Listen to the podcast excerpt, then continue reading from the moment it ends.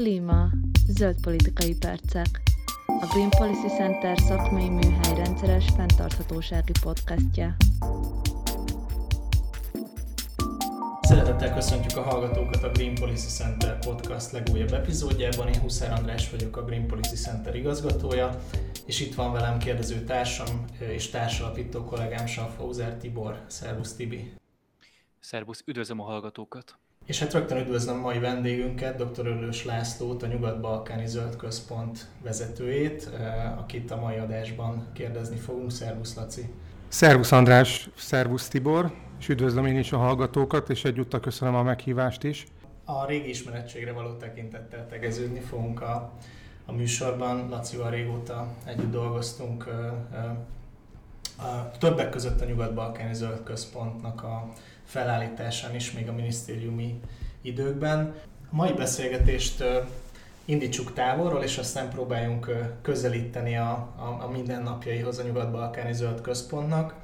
Ugye maga a központ az egy viszonylag új kezdeményezése a magyar kormánynak, mégpedig Magyarországnak a nemzetközi klímafinanszírozásban vállalt szerepének kialakítása során jutott arra a következtetésre, hogy érdemes itt a régióban próbálkozni azzal, hogy, hogy ebben a nemzetközi törekvésben Magyarország részt vegyen, és hogy, és hogy észszerűen tudja felhasználni az erre szánt forrásokat. Az első kérdésem az Laci felét, hogy mi volt az a, az a gondolatmenet, ami végül is a központnak a megalakításához vezetett, és hogyan illeszkedik ez Magyarországnak ebbe a, ebbe a törekvésébe?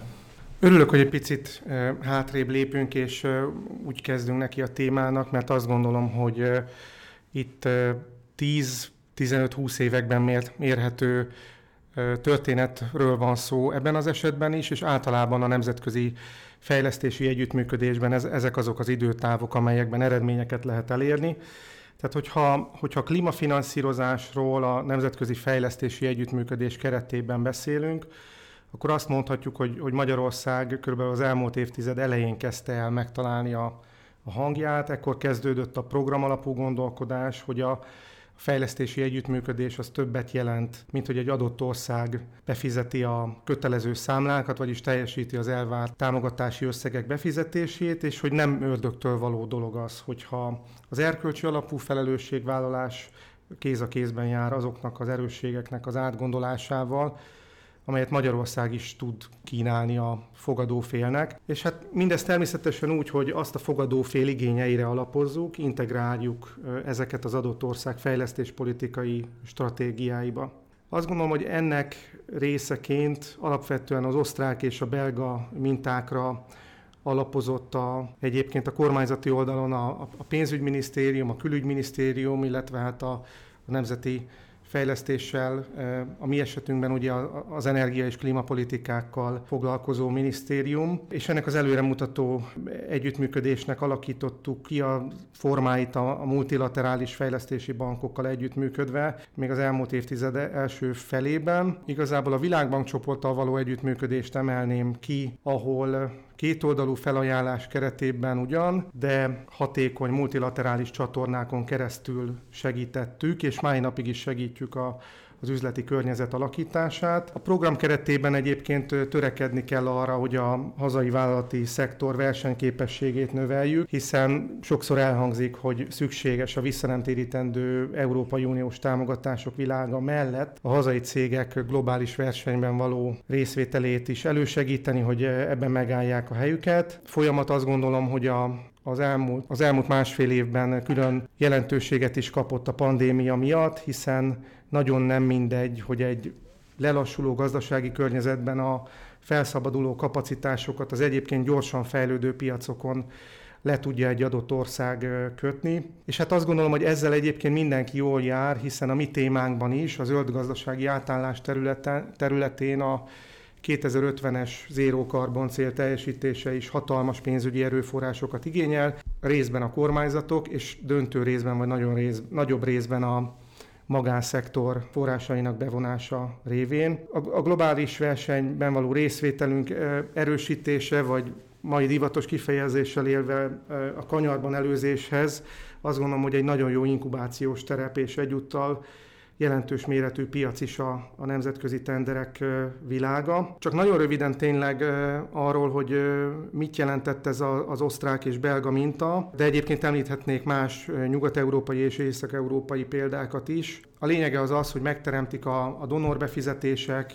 és a piacépítési mechanizmusok közötti hiányzó láncszemet, vagy legalábbis annak egy, egy részét, és ezzel a fejlesztési projekteket azok a jelentős szakértelemmel rendelkező vállalatok nyerik el, amelyeknek a gazdaság és a technológiai fejlesztésében és az innovációban kulcs szerepük van, tehát amelyekre a fejlődő országokban szükség van, és ezzel a, a globális versenyben érdekelt hazai áru és szolgáltatás és tudásexportőrök jutnak helyzethez. További hozzáadott értéke az együttműködésnek azt gondolom, hogy magyar jelenléttel növeljük az összegyűjtött tudást és információt, vagyis hogy megjelenjen a magyar szakértelem a világban, illetve hogy azt a globális tudást is, ami, ami, ami elérhető, azt a magyar cégek számára is közelebb hozzuk. Szóval úgy gondoljuk, hogy ez a, ez a rendszer, ez egy win-win helyzet mind a két fél számára, hiszen mind a két oldalt sikeresebbé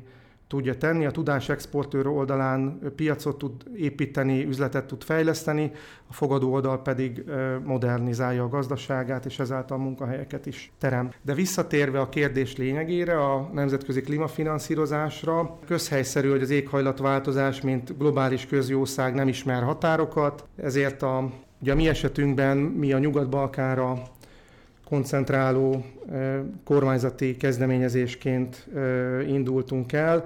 Alapvetően a 2015-ös klímamegállapodásban, Párizsi klímamegállapodásban megfogalmazott közös és egységes rendszerben megjelenő, és egyébként a teljesítés oldaláról pedig nyomon követhető vállalások biztosítják azt a lehetőséget, hogy a, az arra pénzügyi képességgel rendelkező országok támogassák a klímavédelmet és a zöld átállást. Azt gondolom, hogy, hogy Magyarország klímafinanszírozásban való részvétellel e- egyrészt hasznosítja azokat a tapasztalatokat, amelyeket a, az előbb részletesebben bemutatott multilaterális együttműködésben megszerzett, másrészt pedig törekszünk arra, hogy jól célzott stratégiával, jól látható és hasznosuló eredményeket érjünk el. A munkánkat egyébként egy 2018. decemberi kormánydöntés alapján kezdtük meg. Ezt a kormánydöntést egyébként megelőzte a legjobb nemzetközi gyakorlatokra épülő nemzetközi együttműködés, ahol többek között olyan elismert nemzetközi partnerekkel dolgozott együtt a szakmai és a tulajdonosi irányításunkat ellátó Innovációs és Technológiai Minisztérium, mint a Globális Zöld Növekedési Intézet, a GGGI,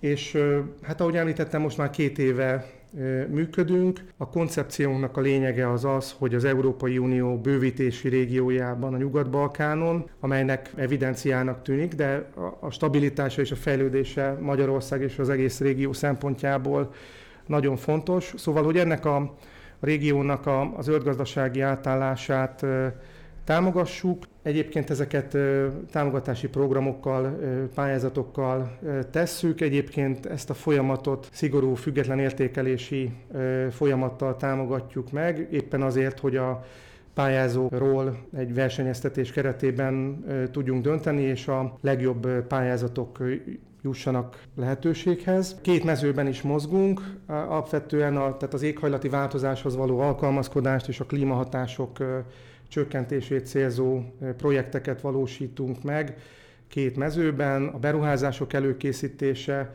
az egyik ilyen fontos szegmens, tehát megvalósítási tanulmányok, mérnöki munka, ezekre fordítunk forrásokat, másrészt pedig a szakmai felkészülést és a kapacitásfejlesztést is támogatjuk, és kérdésedben utaltál a nemzetközi klímafinanszírozás és a hazai cégek. Ahogy említettem, kulcsfontosságú eleme a koncepciónknak zöldgazdasági átállást a hazai környezetipari cégeink, a felsőoktatási intézmények és non-profit szervezetek helyzetbehozásával segítsük elő.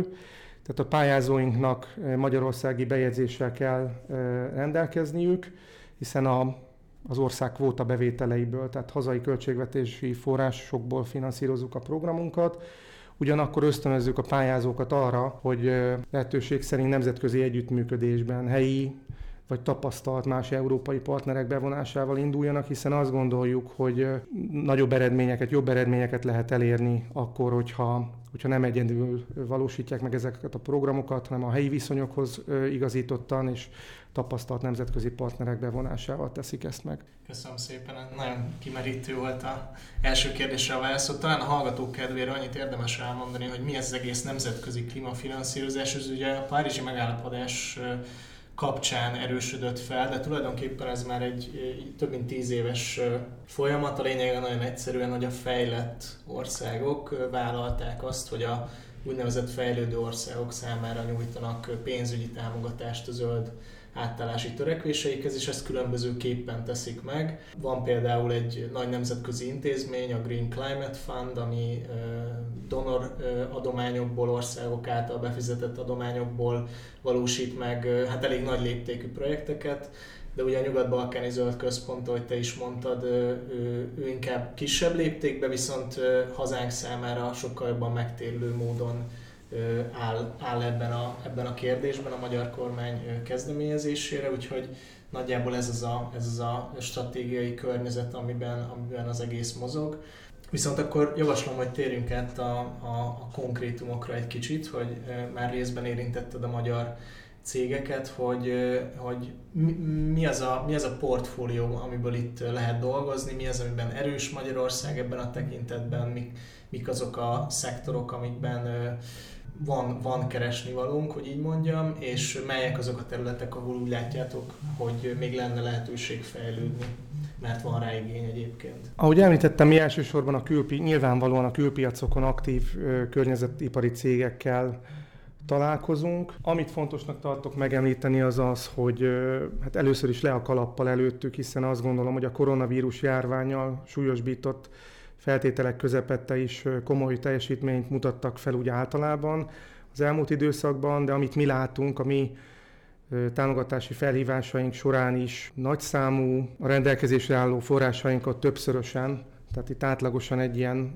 ötszörös túljelentkezésről beszélünk, tehát jelentősen meghaladja a rendelkezésre álló forrásokat a, a benyújtott kérelmek alapján a forrásigény, ami nyilván egy mennyiségi dolog, de ami talán még fontosabb az az, hogy a, ha a minőséget nézzük, akkor is nagyon jó a helyzet. Tehát azt gondolom, hogy az értékelési folyamat során, amikor ki kell választani azt a 10-12 projektet, amit egy támogatási körből meg tudunk finanszírozni, akkor egyrészt könnyű dolgunk van, mert van miből válogatni, nagyon jó minőségű projektekről van szó, másrészt pedig nehéz is a dolgunk, hiszen a stratégiánk mentén illetve a helyi igényekhez igazítva kell képesnek lenni arra, hogy a végén kiválasszuk a megfelelő projekteket. Szóval amit látunk az az, hogy a magyar cégek azok hagyományosan erősek a, a vízipar, ezen belül az ivóvízgazdálkodás és a szennyvízkezelés területén. Ebből a, ezekből a szektorokból kerülnek ki a, kerül ki a legtöbb beérkezett pályázat, és a támogatott projektjeink is ebből vannak ez, ez nyilvánvalóan jól mutatja a szektor felkészülését, és feljövőben vannak a energetikai és megújuló energiaforrások üzembeállításával foglalkozó cégek is. Ezek is egyre nagyobb számban vesznek részt a pályázatokon. Ezek nyilvánvalóan erős és jelentős fejlesztési és klímahatással tervező projektek. Egyébként, hogyha a lehetőségeket, lehetőségek oldaláról nézzük, akkor azt gondolom, hogy fontos megemlíteni azt, hogy a, a koncepciónk az szorosan kapcsolódik az Európai Bizottság nyugat-balkáni gazdasági és beruházási tervéhez, amelyet a Várhelyi Olivér biztos által vezetett bővítési és szomszédságpolitikai terület hirdetett meg az elmúlt ősz folyamán. Itt ugye 9 milliárd euró előcsatlakozási forrásról beszélünk, és egy jelentős forrásmobilizálásról. A teljes keret az egy ilyen 30 milliárd euró körüli összeg. Ennek keretében a bizottság az visszanemtérítendő támogatással egyrészt, másrészt pedig garancia nyújtás formájában is segíti a régió zöldgazdasági átállását. A lehetőségekre és hát a fejlesztési igényekre és a szükségletre visszatérve azt, azt látjuk, hogy a Nyugat-Balkánon van teendő a zöldgazdasági átállás területén, jelentős kihívásokkal néz szembe a régió, komoly fejlesztési igények merülnek fel. Ha csak mondjuk a levegő minőség problematikájára térünk ki, akkor az a teljes térségben egy nagyon komoly probléma. Meg lehet említeni, hogy Európa 10 legszennyezőbb szénalapú erőműve közül 8 a Nyugat-Balkánon található. Azt látjuk egyébként, és ez egy jó hír, hogy erősödik a, a megújuló energiák kapcsolatos tudatosság, és a, a legtöbb országban egyre több figyelem fordítódik, ezeket a nemzeti energia és klímatervekben egyébként le is képezik. Ha mondjuk a, a régióban jelentős gazdaságot képviselő Szerbiára nézzünk, akkor ott például az elmúlt napokban éppen egy 17 milliárd euró értékű beruházási ciklust indítottak el az energetikában és a bányászatban. Nem kell magyarázni, hogy ezeknek a hatása a, a klímavédelemre különös jelentőségű. Az, azt gondoljuk, hogy a, a programnak a végrehajtása lehetőséget nyújt arra, hogy a gazdaságot környezetileg is fenntartható módon állítsák pályára, és hát azt látjuk, hogy ezen a területen a közép-európai és benne a magyar technológiának, innovációnak is helye van, hiszen egy olyan régióról, olyan Szerbia esetében egy olyan szomszédos országról van szó, ahol földrajzi, kulturális közelség miatt viszonylag könnyen érvényesíthetők azok a kereskedelmi kapcsolatok, gazdasági kapcsolatok, amelyeknek a révén a zöld gazdasági átállásban érdemi módon tudunk részt venni. Köszönöm szépen, hogy beszélt egy kicsit így a, a háttérről és magáról, a koncepcióról, meg hogy hallom, szóba kerültek alapvetően, hogy miben erősek a különböző magyar cégek, és szeretnék kicsit arról hallgatni egy pár szóban, hogy, hogy milyen eddig ilyen sikeres támogatott projektek kerültek elkezdésre. Itt most nem konkrét cégekről szeretnék kérdezni, hanem arra, hogy picit bemutassa, hogy mit tud elképzelni a hallgató, hogy milyen jellegű dolgokban erősek a magyarok, és milyen konkrét dolgokat támogathatok eddig. Nagyon fontos kérdés, mert a munkánknak végül is az a lényege, hogy egy működőképesnek látszó koncepció és stratégia mentén konkrét klímavédelmi projekteket valósítsunk meg. A, a projektjeink azok alapvetően beruházás előkészítésre fókuszálnak, illetve a soft projektekben is utazunk, hiszen azt látjuk, hogy jelentős szellemi know-how-val rendelkező magyar vállalatok vannak, amelyek erre a régióban, a nyugat-balkáni régióban igényt tartanak. Jellemzően a beruházási lehetőségek felméréséről, beruházási stratégiák előkészítéséről, vagy klasszikus kapacitásfejlesztő projektekről beszélünk, hiszen egy, mégiscsak egy előcsatlakozási régióról van szó, tehát a jogharmonizáció és a jogszabályok összehangolása az uniós joganyaggal az egy kiemelt feladat. Úgyhogy szeretnék megemlíteni egy olyan futó projektet, ami alapvetően a e, uniós jogharmonizációra fókuszál, és alapvetően e, kapacitásfejlesztő célokat szolgál. És szívesen megemlítenék egy másik e, típusú projektet is, ami már inkább a beruházások előkészítéséről szól. Szóval az első témában a kapacitásfejlesztés azt gondoljuk, hogy kritikus fontosságú, hiszen, hiszen rendelkezésre kell, hogy álljanak a helyi önkormányzatoknál, de a központi kormányzatban is azok a humán erőforrásban, pénzügyi erőforrásban megjelenő kapacitások, amelyekkel a konkrét beruházásokat, projekteket tudják végrehajtani. Ez egyik része a dolognak, a másik pedig az üzleti környezet alakítása, a jogszabály előkészítés, az ebben történő felkészülés is egy nagyon komoly feladat. Nyilvánvaló, hogy Magyarországnak, amely már túl van az uniós csatlakozáson, nagyon komoly tapasztalatok állnak rendelkezésre, és ilyen tapasztalatokat halmoztunk fel.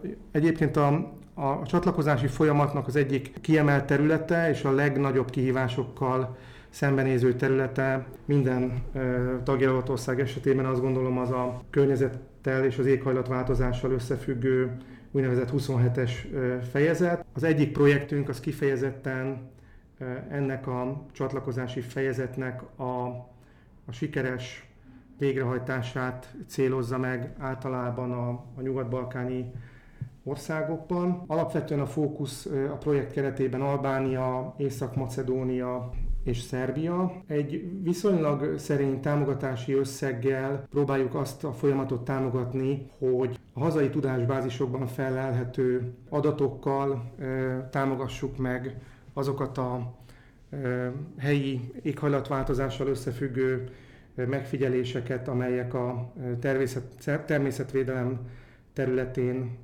jelentenek előrelépést. Itt megvannak azok a, a monitoringban megjelenő protokollok kidolgozásával összefüggő munkák, amelyek a tapasztalatátadást a célországok viszonylatában segítik. Nagyon fontosak a visszajelzések, amit a, amelyeket a helyi partnerektől kapunk. Ugye az elmúlt időszakban a pandémia nem segítette a, az, hogy ütemszerűen haladjanak a, a projektjeink. Ebben az esetben viszont azért a távoli elérés segítségével is sikerült döntően az ütemtervet tartani. Azt gondoljuk, hogy jelentős eredményeket sikerül majd a jogharmonizáció területén elérni a helyi kormányzatok szintjén is, de a központi kormányzati kapacitások bővítése területén is. Konkrét beruházások előkészítése témájában említeném még meg azt, hogy alapvetően a két támogatási felhívásunk eredményeképpen most jelenleg 25 projekttel rendelkezünk. Ez mintegy 30-35 milliárd forintos beruházási igényt készít elő, tehát egy jelentős viszonylag kis erőráfordítással, projekt előkészítés révén viszonylag jelentős beruházási hatást, fejlesztési szükségletet fogunk előkészíteni. Alapvetően az energetikában, a vízgazdálkodásban, okosvárosi megoldások területén mindezek a hazai kis- és középvállalati szegmensben a, a környezetipari cégek segítségével. Alapvetően azt látjuk, és itt is akkor egy konkrét témát, konkrét projektet szeretnék megemlíteni, hogy alapvetően a víziközmű rekonstrukció kapcsán olyan jelentős energiahatékonyságban elérhető megoldásokat lehet kidolgozni és elérni ezekkel a, a projekt előkészítő munkákkal, amelyeknek a konkrét fejlesztési és klímavédelmi hatása is érvényesíthető. Jelen vagyunk ebben a témában nem csak Szerbiában, hanem a régió több városában is. Itt az Észak-Macedón fővárost, Skopjét emelném ki, de Albániában, Tiranában és a környékén is jelen vagyunk vízellátást és az energiafelhasználást egyfajta ilyen rekonstrukció tervezésben, hatékonyság növelésével kezelő projektek révén. Köszönöm szépen bemutatót a különböző projektekről és arról, hogy mit támogat a központ. Itt arról szeretnénk esetleg érdeklődni, hogy ez most a jelenlegi tervek, de mik a közép- és hosszú távú tervei a központnak? Szóval honnan, hova kíván eljutni, mik azok a következő lépcsőfokok, amit a központ életében várhatunk?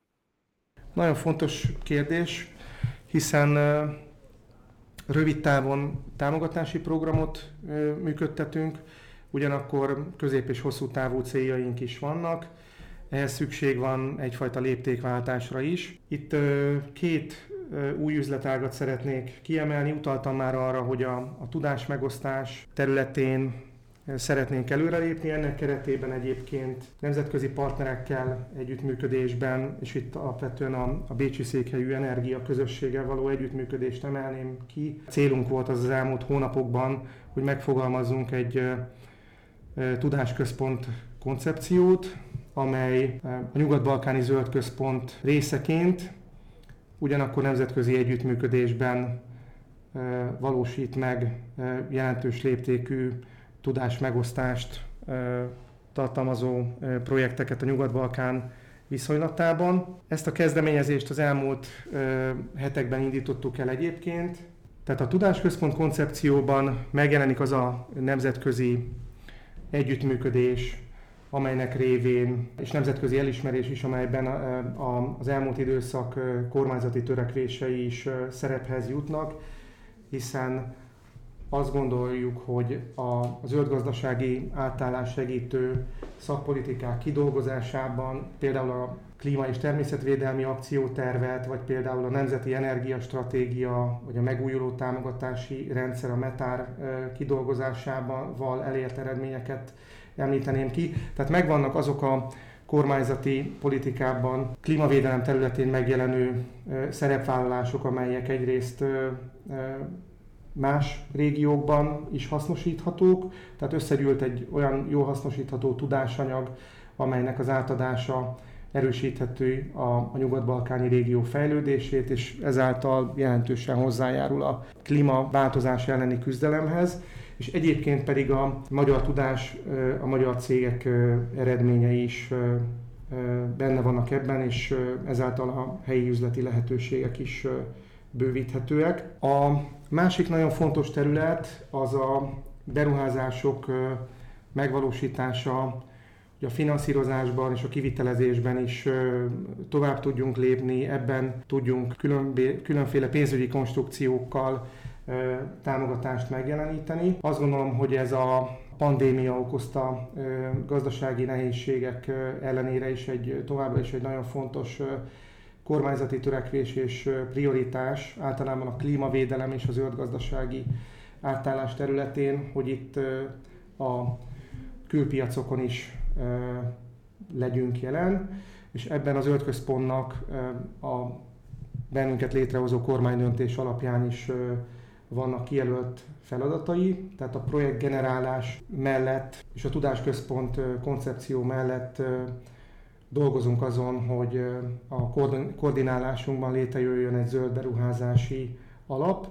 Amit most látunk az, előkészített projektek révén most egy ilyen 30-35 milliárd forintos összértékű beruházási szükségletet és lehetőséget látunk a, a Nyugat-Balkán számunkra releváns hat országában.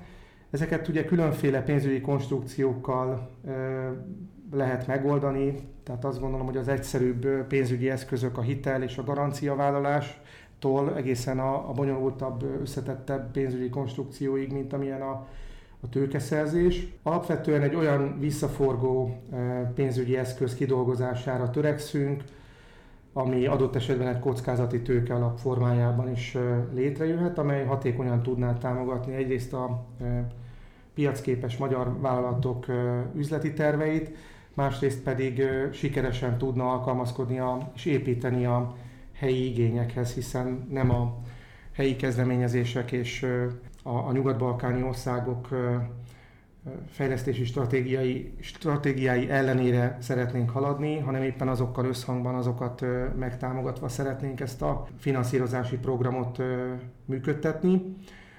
A program folytatása és a beruházási alap létrehozása egyébként a jelenlegi várakozások szerint, hogyha mondjuk középtávon tekintünk erre, akkor egy egészen jelentős mértékű, tehát egy 150-200 milliárd forintos összértékű beruházás finanszírozását is lehetővé teszi. A történet lényege az tehát az, hogy magyar kezdeményezésként elinduljon ez a jelentős vállalkozás, és a későbbiekben egyébként törekszünk arra, hogy ezt egy regionális együttműködésé szélesítsük ki, adott esetben multilaterális partnerekkel való együttműködésben bővítsük a finanszírozási nagyságrendet, a finanszírozható szektorok körét, éppen azért, hogy mindazokat az előnyöket ki tudjuk használni, amelyek ebből a nemzetközi együttműködésből következnek. Most a nagyon izgalmas közép- és hosszú távú célok után itt a beszélgetés vége felé hadd hozzam vissza a mába a beszélgetést annyiban, hogy a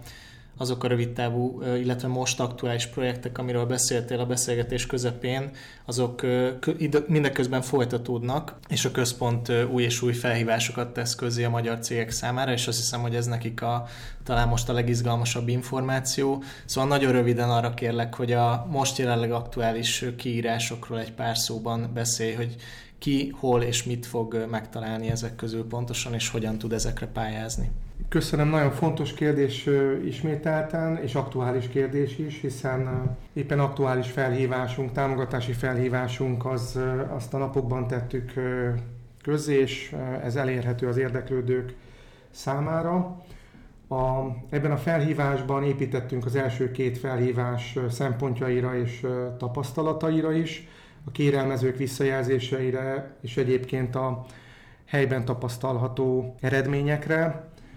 Visszajelzésekre. Második támogatási felhívásunk tapasztalatai lehetővé tették azt is, hogy a, a COVID humán járvány okozta gazdasági és társadalmi következményeket is beépítsük a, a felhívásunkba. Ilyen szempontból a pályázó társaságok, non-profit szervezetek körét némileg áthangoltuk. A harmadik támogatási felhívásunk, amely már kint van és megtalálható, ez egy 400 millió forintos keretösszegű támogatási felhívás.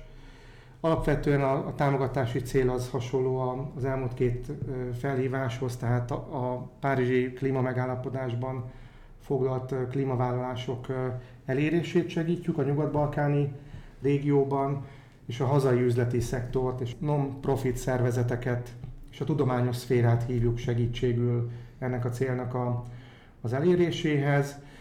Azoknak az éghajlatvédelmi fejlesztéseknek és az zöldgazdasági átálláshoz szükséges beruházásoknak a, az előkészítéséhez, amelyről a beszélgetés során beszéltünk.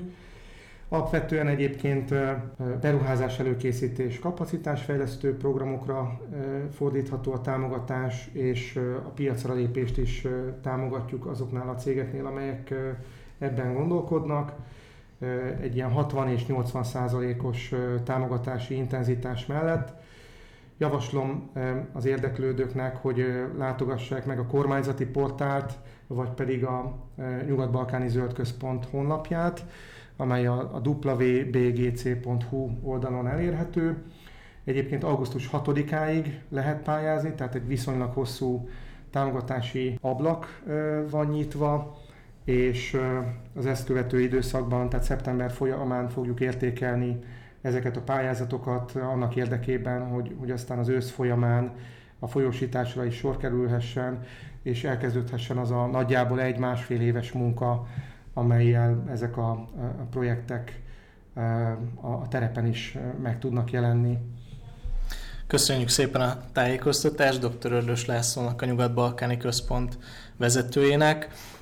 A mai adásban tehát arról hallhattunk, hogy Magyarország egyébként nem csak belföldön, hanem külföldön is hogyan igyekszik segíteni a régiónak a zöld átállását, és ebben milyen szerepe lehet a, a magyar cégeknek. Azt hiszem, hogy sok fontos információ hangzott el, de ami, ami nem, és amire még a hallgatók kíváncsiak, azok tehát még egyszer a www.bgc.hu weboldalon találhatják meg a további információkat, és hát azt hiszem, hogy a hosszú távú tervek pedig kellő alapot adnak arra nekünk is, mint Green Policy Center, hogy kövessük ezt a, ezt a folyamatot, és, és bemutassuk a, a jövőben is, úgyhogy ha lesz erre lehetőség, akkor, akkor szívesen beszélünk még, még ezekről a fontos projektekről, hiszen ugye a klímafinanszírozás sé a jövő, én azt gondolom, és, és ebben, ebben, a, ebben a nemzetközi folyamatban Magyarországnak is nagyon is érdemes részt vennie, és, és ebben aktív szerepet vállalnia, hogy közösen nyertesei le, lehessünk ennek az átállási folyamatnak. Köszönöm tehát még egyszer Örlös Lászlónak a, a rendelkezésre állást, és köszönöm a figyelmet a hallgatóknak, legközelebb is találkozunk és számítunk a figyelmükre. Viszont hallásra! Klíma, zöld politikai percek. A Green Policy Center szakmai műhely rendszeres fenntarthatósági podcastja.